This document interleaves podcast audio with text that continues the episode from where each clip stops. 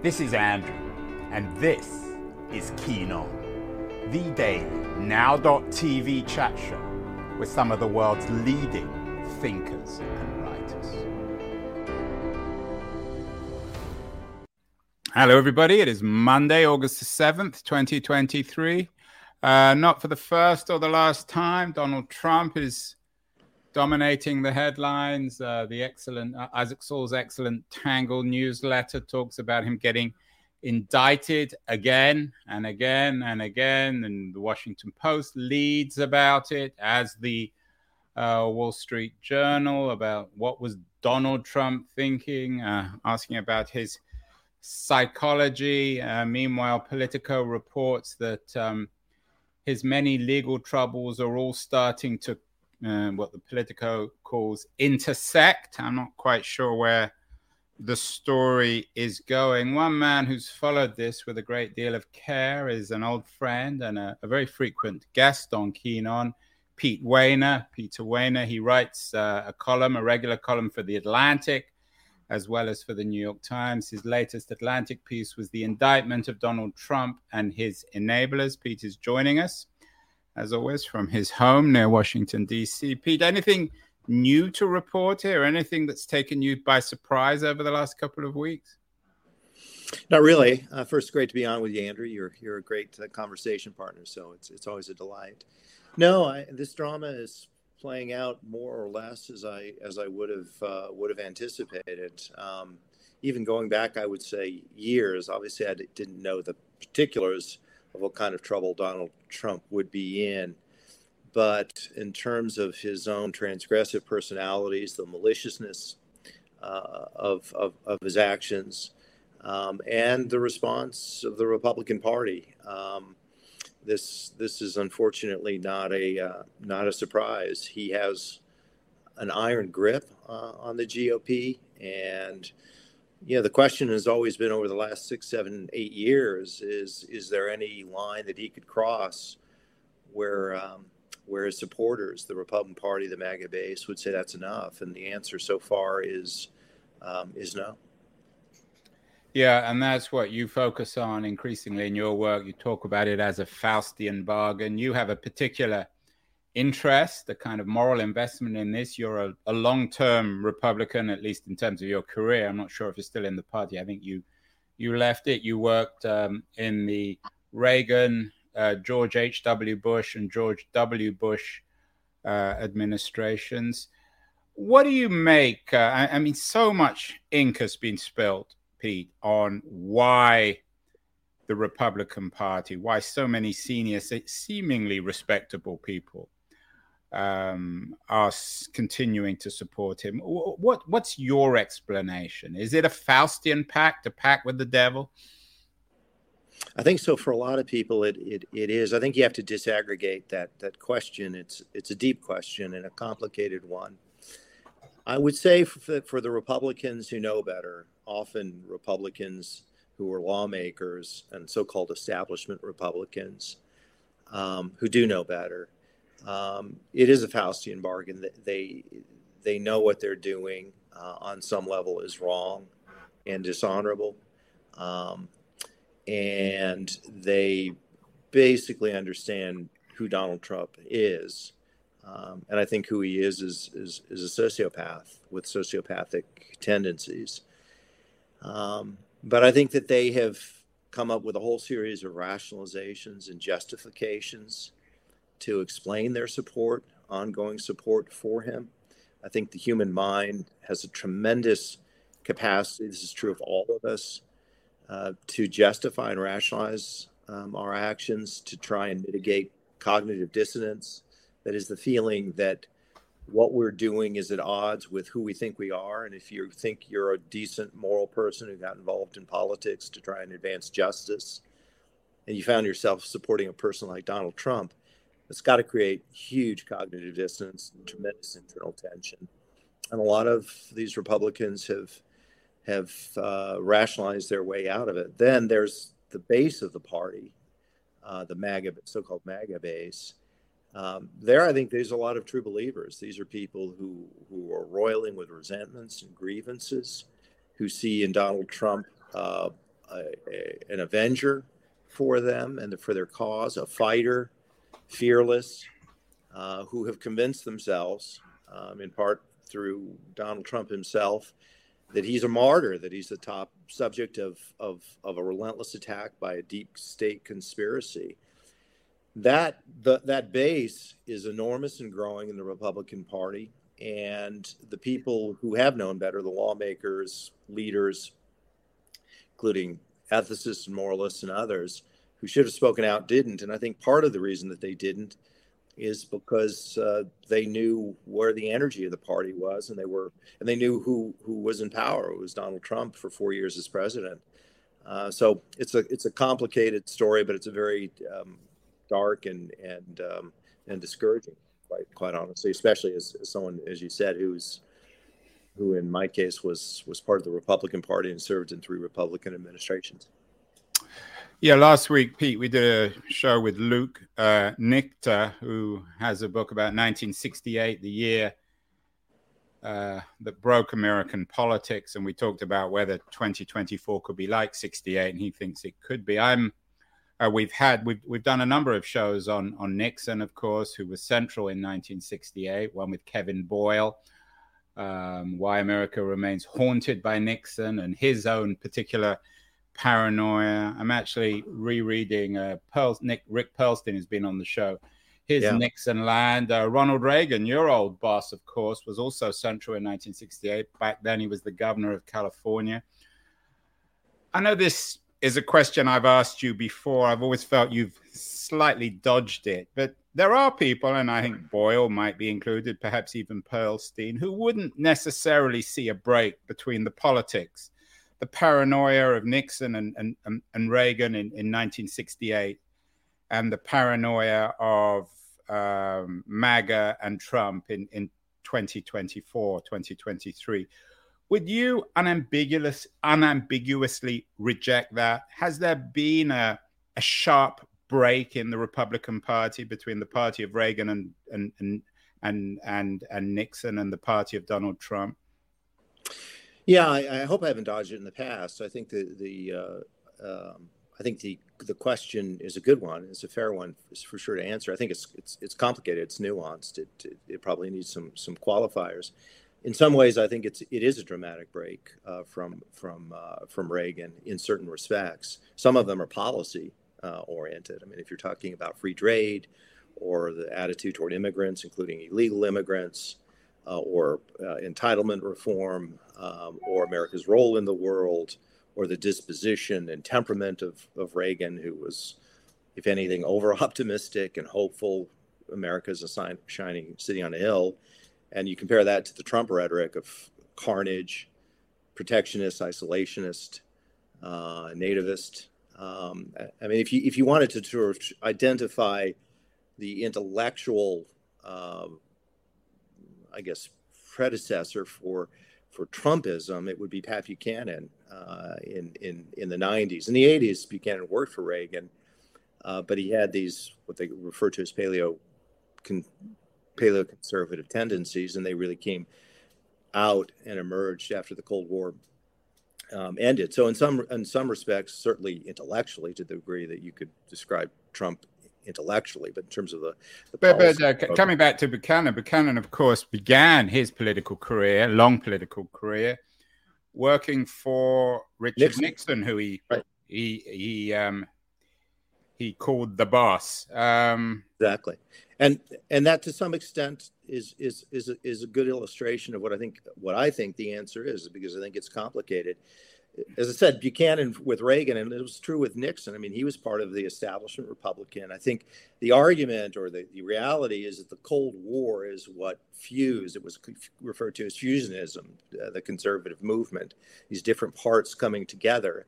And the Cold War was probably central to that, and it kept people like Buchanan and neoconservatives more or less in the same in the same camp. Once the Cold War was over, some of these uh, divisions and differences uh, broke out into in, in into into the open.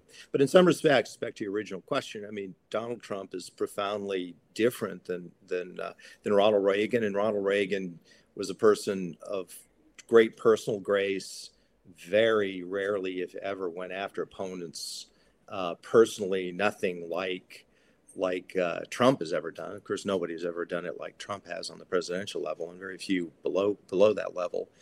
Um, on the other hand, th- there there is undoubtedly there have been dark impulses um, and and elements in the American right, populism that have existed for decades and decades and decades. Um, they never really fully disappeared.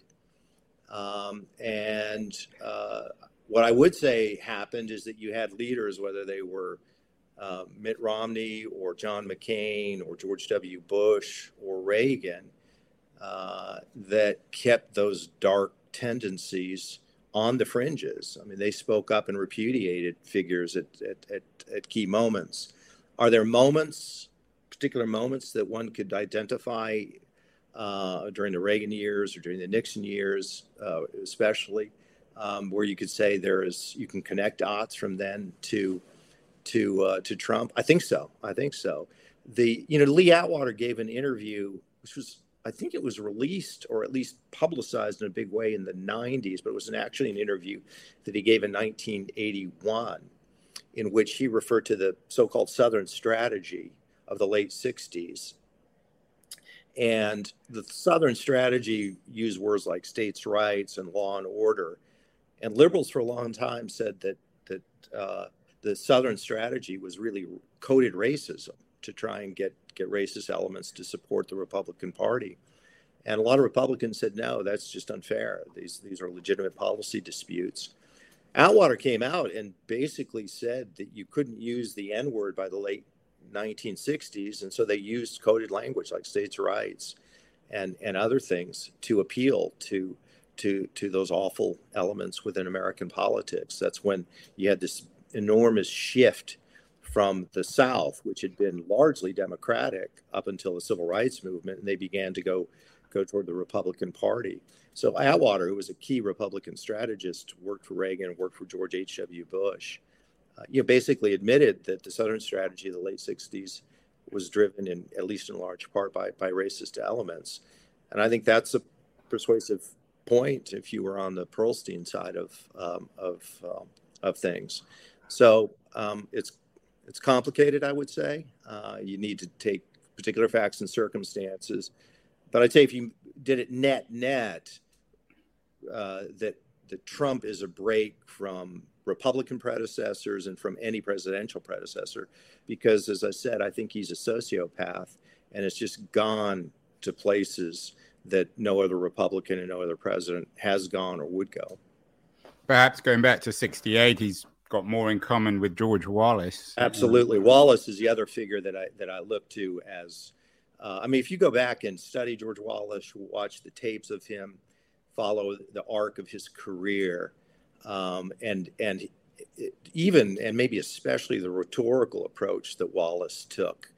Uh, in terms of uh, he was Wallace was a kind of evil genius at stoking the populist sentiments, and and Trump has really learned from that, uh, or at least echoed it. I don't know how much he, he studied Wallace, and people forget George Wallace won five states in the '68 presidential election. He ran as an independent and won five deep states in the Deep South.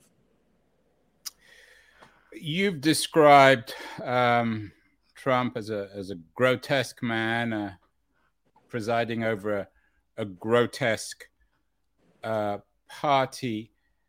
What is the most grotesque thing about Trump? It seems to me as if I won't say he's a man of the right or the left, but he's certainly a he's borrowed I don't know Leninist theories to describe the American state. He suggests that it's controlled by uh, I don't know an intellectual legal establishment. Is he really a, a Leninist dressed up in conservative or uh, expensive clothing. Is, is there something ominously familiar about his critique of the American state? Yeah, it's an interesting question. I'm not sure if I'd say he's Leninist. I mean, in some ways, he's sui generis um, because he, I don't think he can be understood as other malicious political figures have been in the past through primarily a political lens. Um, because I don't think politics interests him that much. I don't think ideas interest him that much. They interest him hardly at all. Whereas the revolutionaries in the past were often consumed by, by political ideas and political revolution. Trump is, is, is rare and in some respects, I would say unique, because I, I think the central thing to understand about him are not political ideas, but his disordered personality. I just think he's a sick and broken human being and we're seeing those pathologies they've played out his entire life. And in the past they were tolerable because it was confined to his life difficult for the people around him his family but but certainly limited. But once he got on the political stage certainly when he won, won the republican nomination in 2016 and when he became president you know his problems became became ours. I, if you ask me what makes him most grotesque i i think it would it's it's hard to sort through it because in some respects I would say it's just his personal cruelty, uh, the way he seems to delight in the pain of others and inflicting uh, pain. Uh, just on a personal level, I find that really a awful and nauseating um, characteristic. On the other hand, maybe the most damaging and dangerous thing about him would be the combination of the conspiracy theories and lies and lawlessness. Um, and the, the, the, the, conspiracy theories, I mean, he's, he's, he's in his own way a superb propagandist, and he has gotten an entire political party, at least the second most important political party in the world, to embrace not just lies, but massive lies and fundamental lies and obviously disprovable lies. And that has huge, huge radiating effects. And then on top of that, you know, he's he's both a nihilist and what I've referred to as an institutional arsonist. He is determined to burn down institutions. That's why I would never call him a conservative. I mean, sometimes he's incidentally conservative on some of the policies or appointments that he makes. But anybody, in my estimation, that understands conservatism would understand a the, the need to conserve the ports of tradition, but also revere institutions and want to treat them carefully and Trump has no interest in that. He just wants to to you know spray them with kerosene and light matches, and he's done a done a pretty pretty good job of of of doing it. So his problems are manifold and manifest, and at any given moment in time, one is probably worse than the other, uh, depending on the, the the particular damage that he's that he's he's inflicting.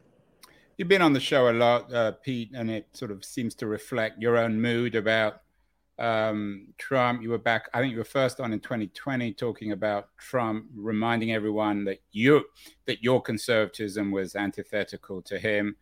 Um, and you came back on 2022 talking about how a post-Trump America remains very sick. The third time you were on, you were cautiously a little bit more optimistic the end of the trump era what might replace it? And then more recently again you're a little ambivalent. My sense is that you've become more um, more pessimistic uh, certainly in your last atlantic piece in your indictment. You talk about trump burning down our, the institutions. You talk about him breaking the nation. I'm quoting you you conclude in the piece Donald Trump has already deeply wounded our nation. He's perfectly willing to break it. It's up to us to keep him from succeeding.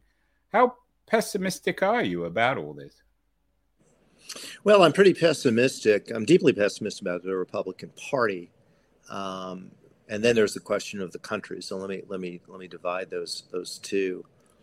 Um, I think you're right. I mean, it's interesting if you if you followed my writings on Trump. First time I wrote about him in this current iteration uh, was July of 2015 when I wrote a piece for the New York Times called I think it was President Donald Trump question mark just say no. This was three weeks after he had announced that he was getting into the race. Uh, a lot of people weren't taking him seriously. They thought he was a flash in the pan.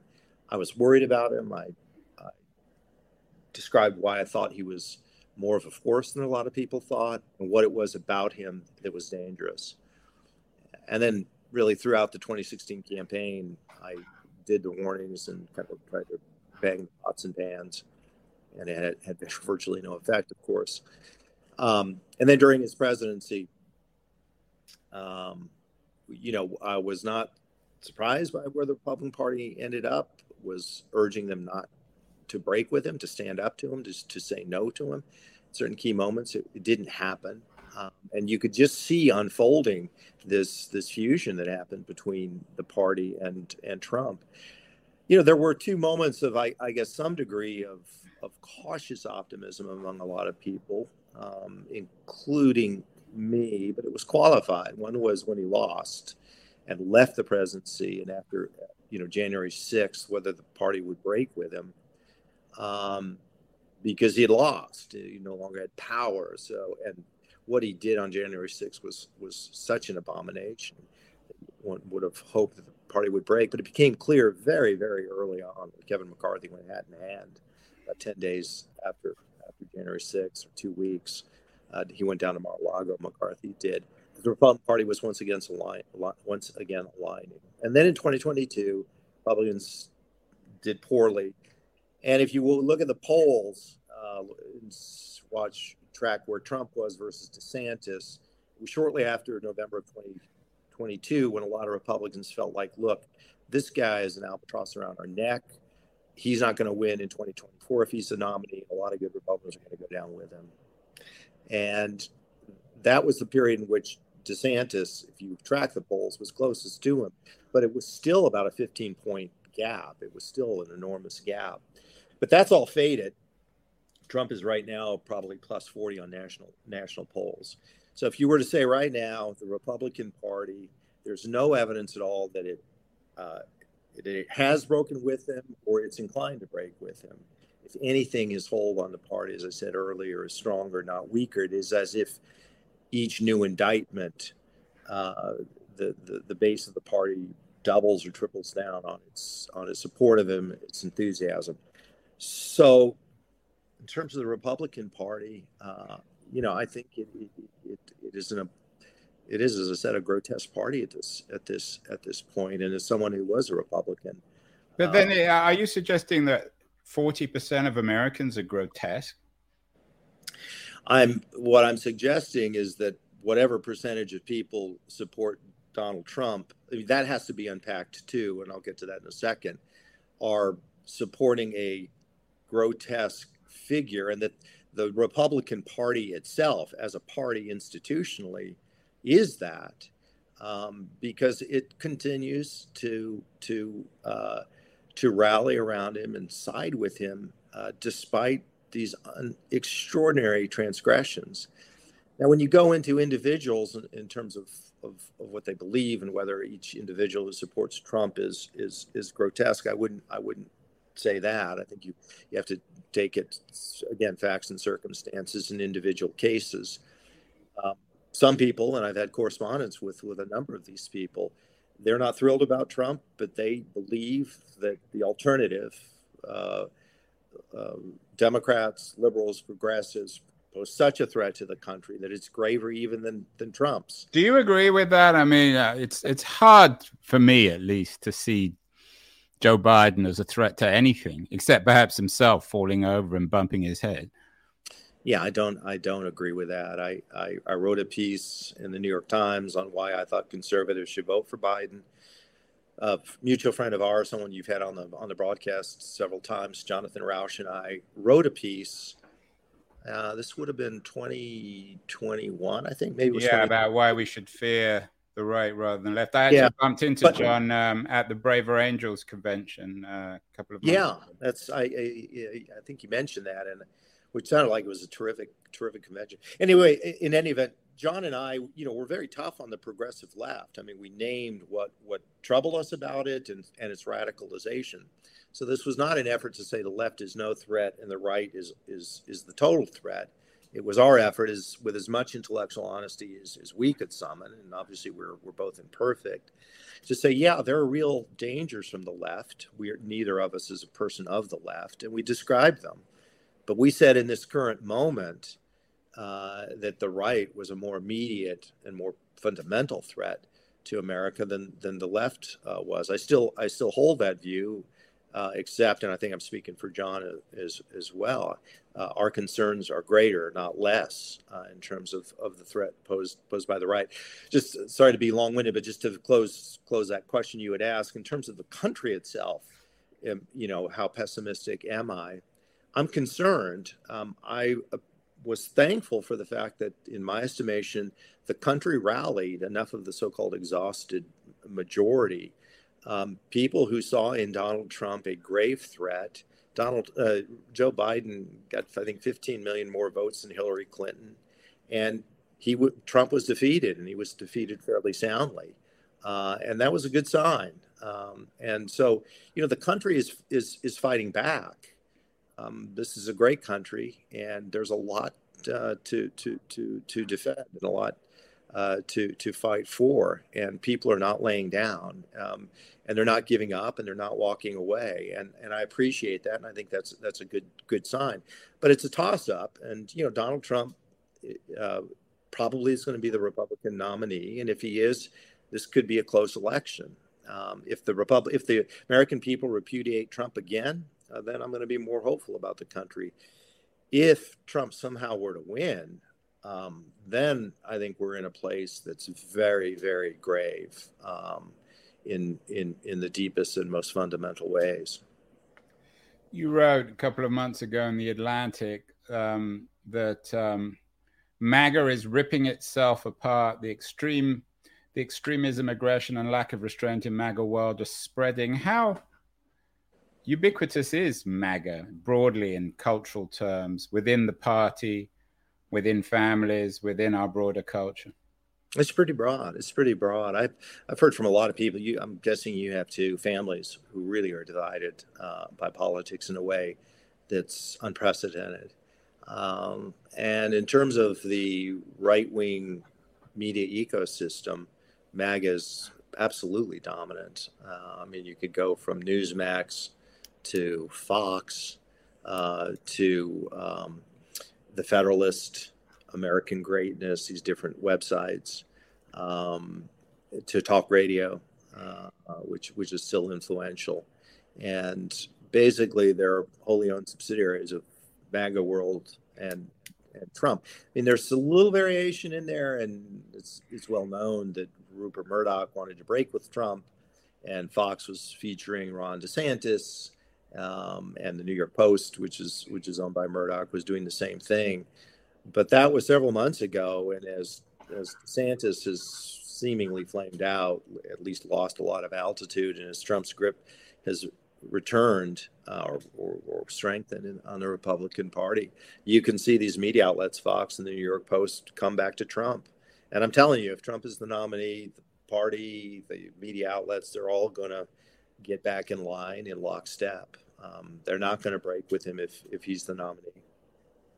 You, mentioned DeSantis a couple of times. He came out today uh, saying, of course, he lost about Trump's 2020 election. What, what do you make of DeSantis? I mean, is he just a political opportunist? Is there something more palatable as someone whose heart or a little bit of your heart still in the Reagan Bush Republican Party? Is he a credible Republican, or is he just a a, a cheap knockoff of, of MAGA? I'd say more the more the latter than the former. I'm I am not a Ron DeSantis fan.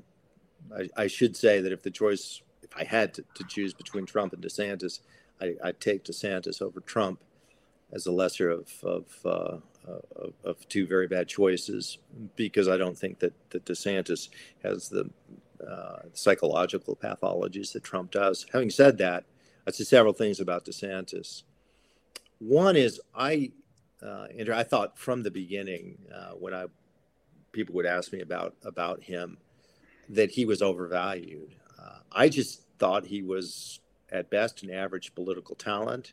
I had the feeling early on, as a lot of Republicans, including National Review, crowd, and others who wanted to get rid of Trump, rallied around DeSantis as an idea, not as a person. It was almost as if they were they were reading, you know, from a sheet of paper or checking policy boxes. Uh, and I just had the feeling that they hadn't really seen him, including the debate he did with with Charlie Crist when he when he was running from for reelection. So I wasn't impressed with him politically. I didn't think he was very talented. I didn't think he was very likable. I didn't think he was very good on his on his feet. Um, and that matters. I mean, just raw political talent matters. You've got to, in the end, you, you vote for a person, not not not a not a platform. Uh, so that's one. The second thing is, you know, his obsession with going woke is uh, is weird at times.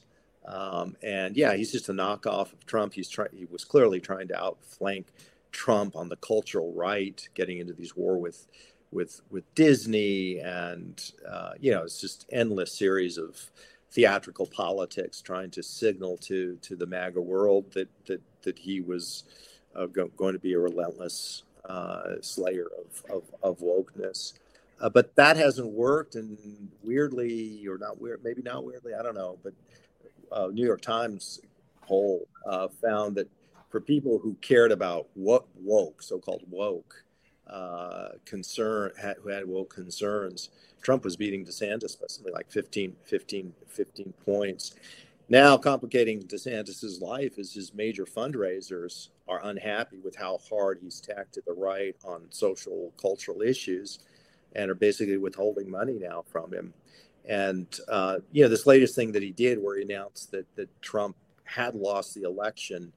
I mean, I think that that leaves him in the worst of of, of both worlds. It's going to piss off MAGA world and view him as an enemy in a way that maybe they didn't in the past. Because for MAGA world, uh, you know, this is an entry card. If you if you don't believe the election was stolen, they're going to turn on you. But he's not going to get any credit because he's playing been playing this ridiculous game uh, for months and months and months. Everybody knows that he knows the election was not stolen and Joe Biden was the legitimate president but you know he had to bow before the, the, the throne of Trump and MAGA world. So I think his campaign is flailing, and I just don't think he's that talented. Um, you know, when, when if I take a step back and analyze the 2024 election from the Republican perspective, Trump has, as I mentioned, something like a 40 point national lead, even in Iowa, which he lost in 2016, and a state that he's not well equipped to win. He's got a 15 point lead over DeSantis right right now. Trump at this point is not going to lose. No, no politician in American history has had a lead like he's had and lost the nomination. There, there are two qualifiers to that. One is, of course, one that always applies, which is health, and Trump is 77. And the other one are these indictments and these trials that are coming coming up. Um, and uh, you know, is it possible that that somehow this metastasizes and that there's a massive uh,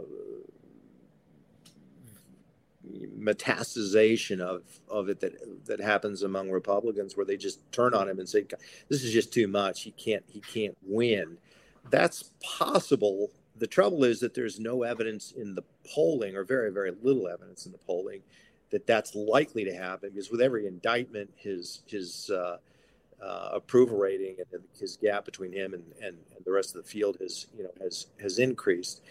That could change if if we saw that complete and utter collapse by Trump.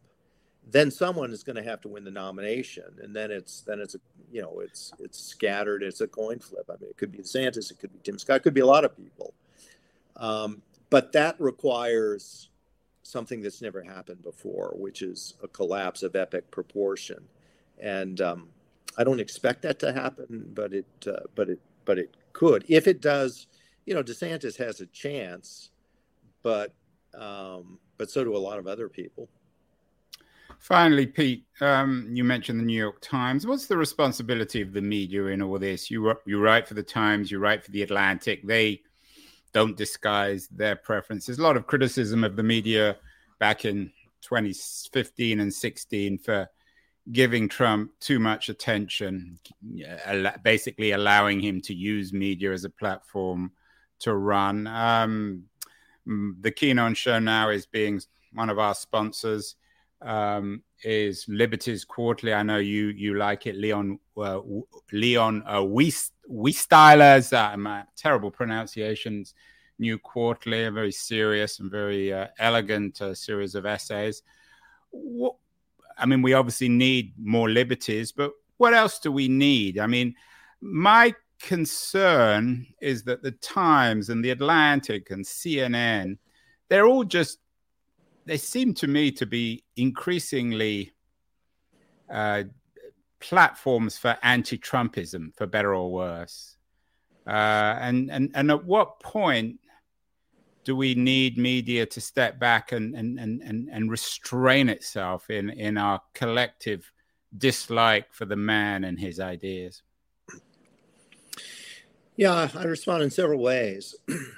the first thing is, I mean, I think to be fair to those publications, and, and I and I write for a couple of them, but just to, let's take the Times.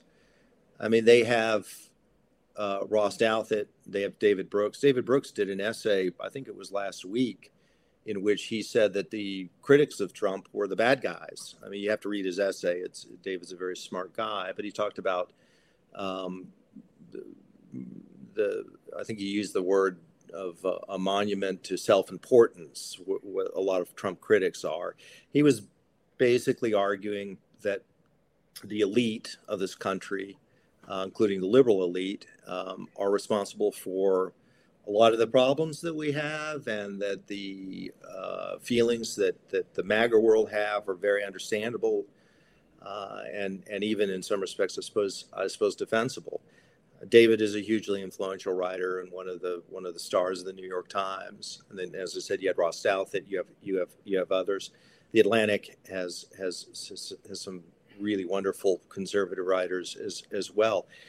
What's the, what's the responsibility? I I mean, it's fine to say that it's they've just become platforms for you know for anti-Trump, um, I, I, um, but then the question is are they responsible criticisms of anti-Trump or of, of, of Trump and Trumpism?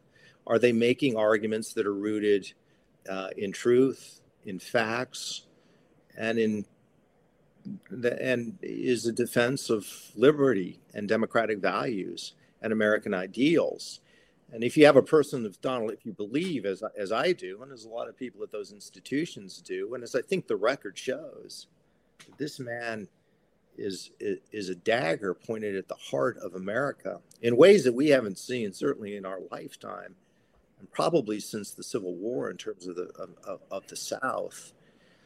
And you think historically, you know, where are these institutions and where are people as writers and commentators? Where were they at this moment that mattered? If you look back at the history of the Atlantic, you know, it, it was started in the 1850s and it was on the side of of abolition and on the side of Lincoln. That looks pretty good. I suppose if you were, you know, if you had a podcast in 1858 and you said, well, what's the responsibility of the media uh, in this antebellum America? Shouldn't we give, you know, more voice to to the pro-slavery side? I mean, if you viewed it that way, you could say, yeah. But I do think historically, one wants to say, what's at stake? What's the truth? Who's said what when and what were they defending and what were they you know what, what were they opposing? Now i i think that these you know, all media whether you're talking about the ones you you name cnn this is this is tricky right? One question that media organizations faced during the era of trump was do you refer to what he said as a lie? And a lot of them resisted doing that up until the point where it became impossible not to because they clearly were lies meaning falsehoods that were demonstrably false and things that Trump had to know were, were false. Then there's a question of how much attention do you give to him? Some people felt like CNN and Fox platformed Trump, and that helped helped him to become the nominee. Undoubtedly, it did. On the other hand, he was a person who was leading in the race. He's now obviously the the, the front runner. Can you ignore him? No, you can't. Uh, so then the question is, well, okay, if you're going to cover him, how do you cover him? And and and then there's the factual side of things, um, and uh, are are the journalistic institutions being self-critical?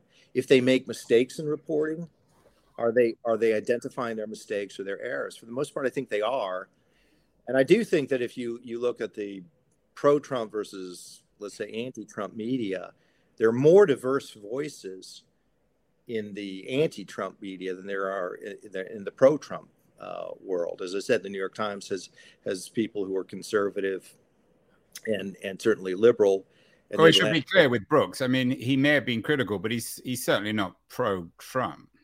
No, no, no, he's he's not. And if you're looking for for, but what David has done is, I think he's tried to write to an audience to explain why an awful lot of Americans are supporting Trump. Uh, and I think he's tried to do it in a way that's relatively generous, maybe sometimes too generous. And uh, but but he's tried he's tried to explain it.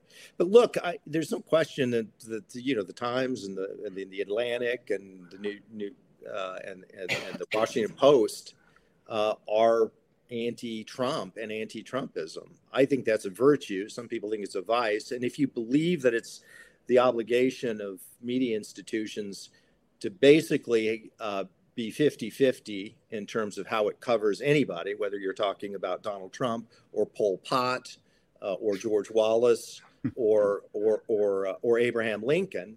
Um, you know, there's a view which says you've got to give equal uh, time and equal attention to all, all points of, of view.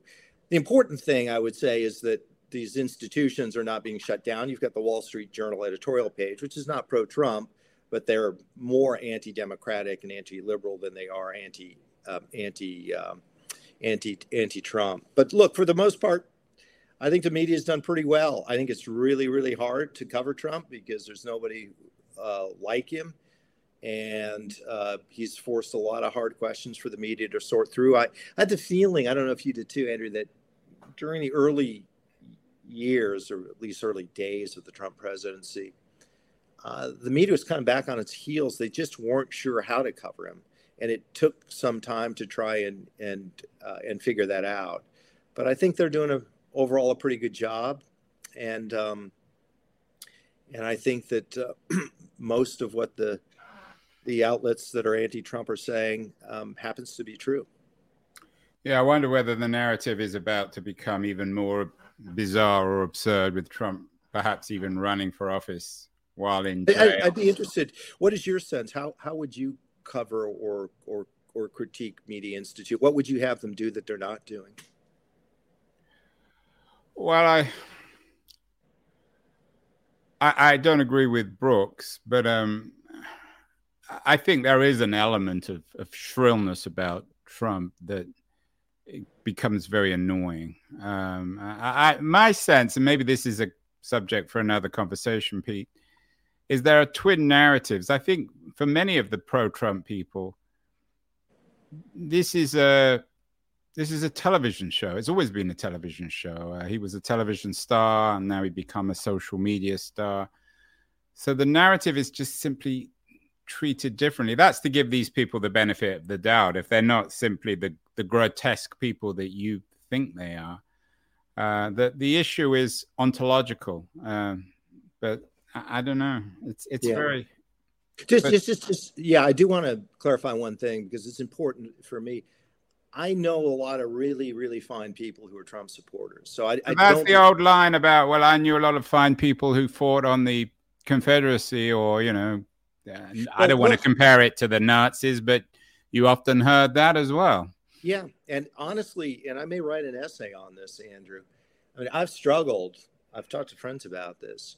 I've struggled with at what point. Eh, let, let me just set a context. If you just got a, a minute more, uh, I've uh, throughout my life, I felt like one has to separate politics and people's character because honorable people hold different political views. Um, that still is is is is my view as a general matter. Obviously, at some point, uh, that becomes uh, the calculation can change right? Which is if people, good neighbors, people who are otherwise honorable in their life, support or are complicit in a malicious and malevolent political movement that's doing great and grave harm, then at some point those people need to be held accountable too. And they do become complicit in that movement. Now, when does that happen? Um, what's the political movement where if you attach your name to it, if you vote for it, if you support it, if you advocate on its behalf, that that begins to reflect in some deep and, and, and, and, and important way on your character, not completely on your character. You could still be a, a loyal husband or a loyal wife and a good father and a good neighbor and go to the soup kitchen and do a lot of other good things. And those aren't unimportant. But it also matters if there, this is a, a moment, of, a great moral moment in the life of a country. And if you're on the wrong side uh, of that moment, and if you're on the wrong side of the of the movements that are that are clashing, um, how do you think that through in terms of how that bears on or what it says about a person's in, integrity or character? I haven't figured it out. My disposition, my reflex is is is to separate them. And as I said, I know wonderful people who are who are who, who are pro-Trump. Some of them are enthusiastic, some of them aren't. Um, and I'm I, I want to be careful about uh, about impugning their character because um, I don't think that would be fair. On the other hand, I'm just being honest here. I'm I'm struggling with that question because from my perspective, and it may be wrong for sure, because I'm I'm imperfect in, in, in how I see things. But from my perspective, this is not politics as normal. This this is a time in which Donald Trump is the head of a movement and a party that that is doing great and grave damage to very very important things, and it's so obvious and it's it's undisguised. And to stay with this man and this movement, given all that we know, really troubles me. So I, I'm obviously trying to wrestle through that. Well, this great moral moment um, in 2024, Pete, was the last great moral moment then the Civil War? Well, you know, I mean, there have been a lot of, of, of, great moral moments. The Civil War was certainly one of them. Um, well, anything since? I, I, mean, was 1968 a great moral moment? You know, I, I mean, there were there were great moral moments. The civil rights movement was a great was a great moral moment. You know, the America weighing in in World War II was was a great moral moment. I would say that America's stance overall, generally, on, on the Cold War, uh, was was so. There have been a lot of great moral moments. I, I'd say what what this moment is that uh, is is probably unique since the Civil War is the fundamental attack on democracy, democratic institutions, uh, and in terms of having a political leader, and in this case, a president, who was dedicated to the destruction of the Union and the, and the constitutional republic. I mean, he showed that through his coup attempt, through the insurrection, through the lies. Um, and that, we didn't have that in 68 or 72. 72, we had a criminal president, and he resigned in 74 but uh, Trump is much worse, and the stakes here are are even even even higher. So I mean, if you take that as your as your standard as your criteria, I think we're in a moment unlike anything we've faced since uh, since the Civil War, and I'd like to think more Republicans would be on the right side of this uh, of this battle, but um, but a lot of them aren't.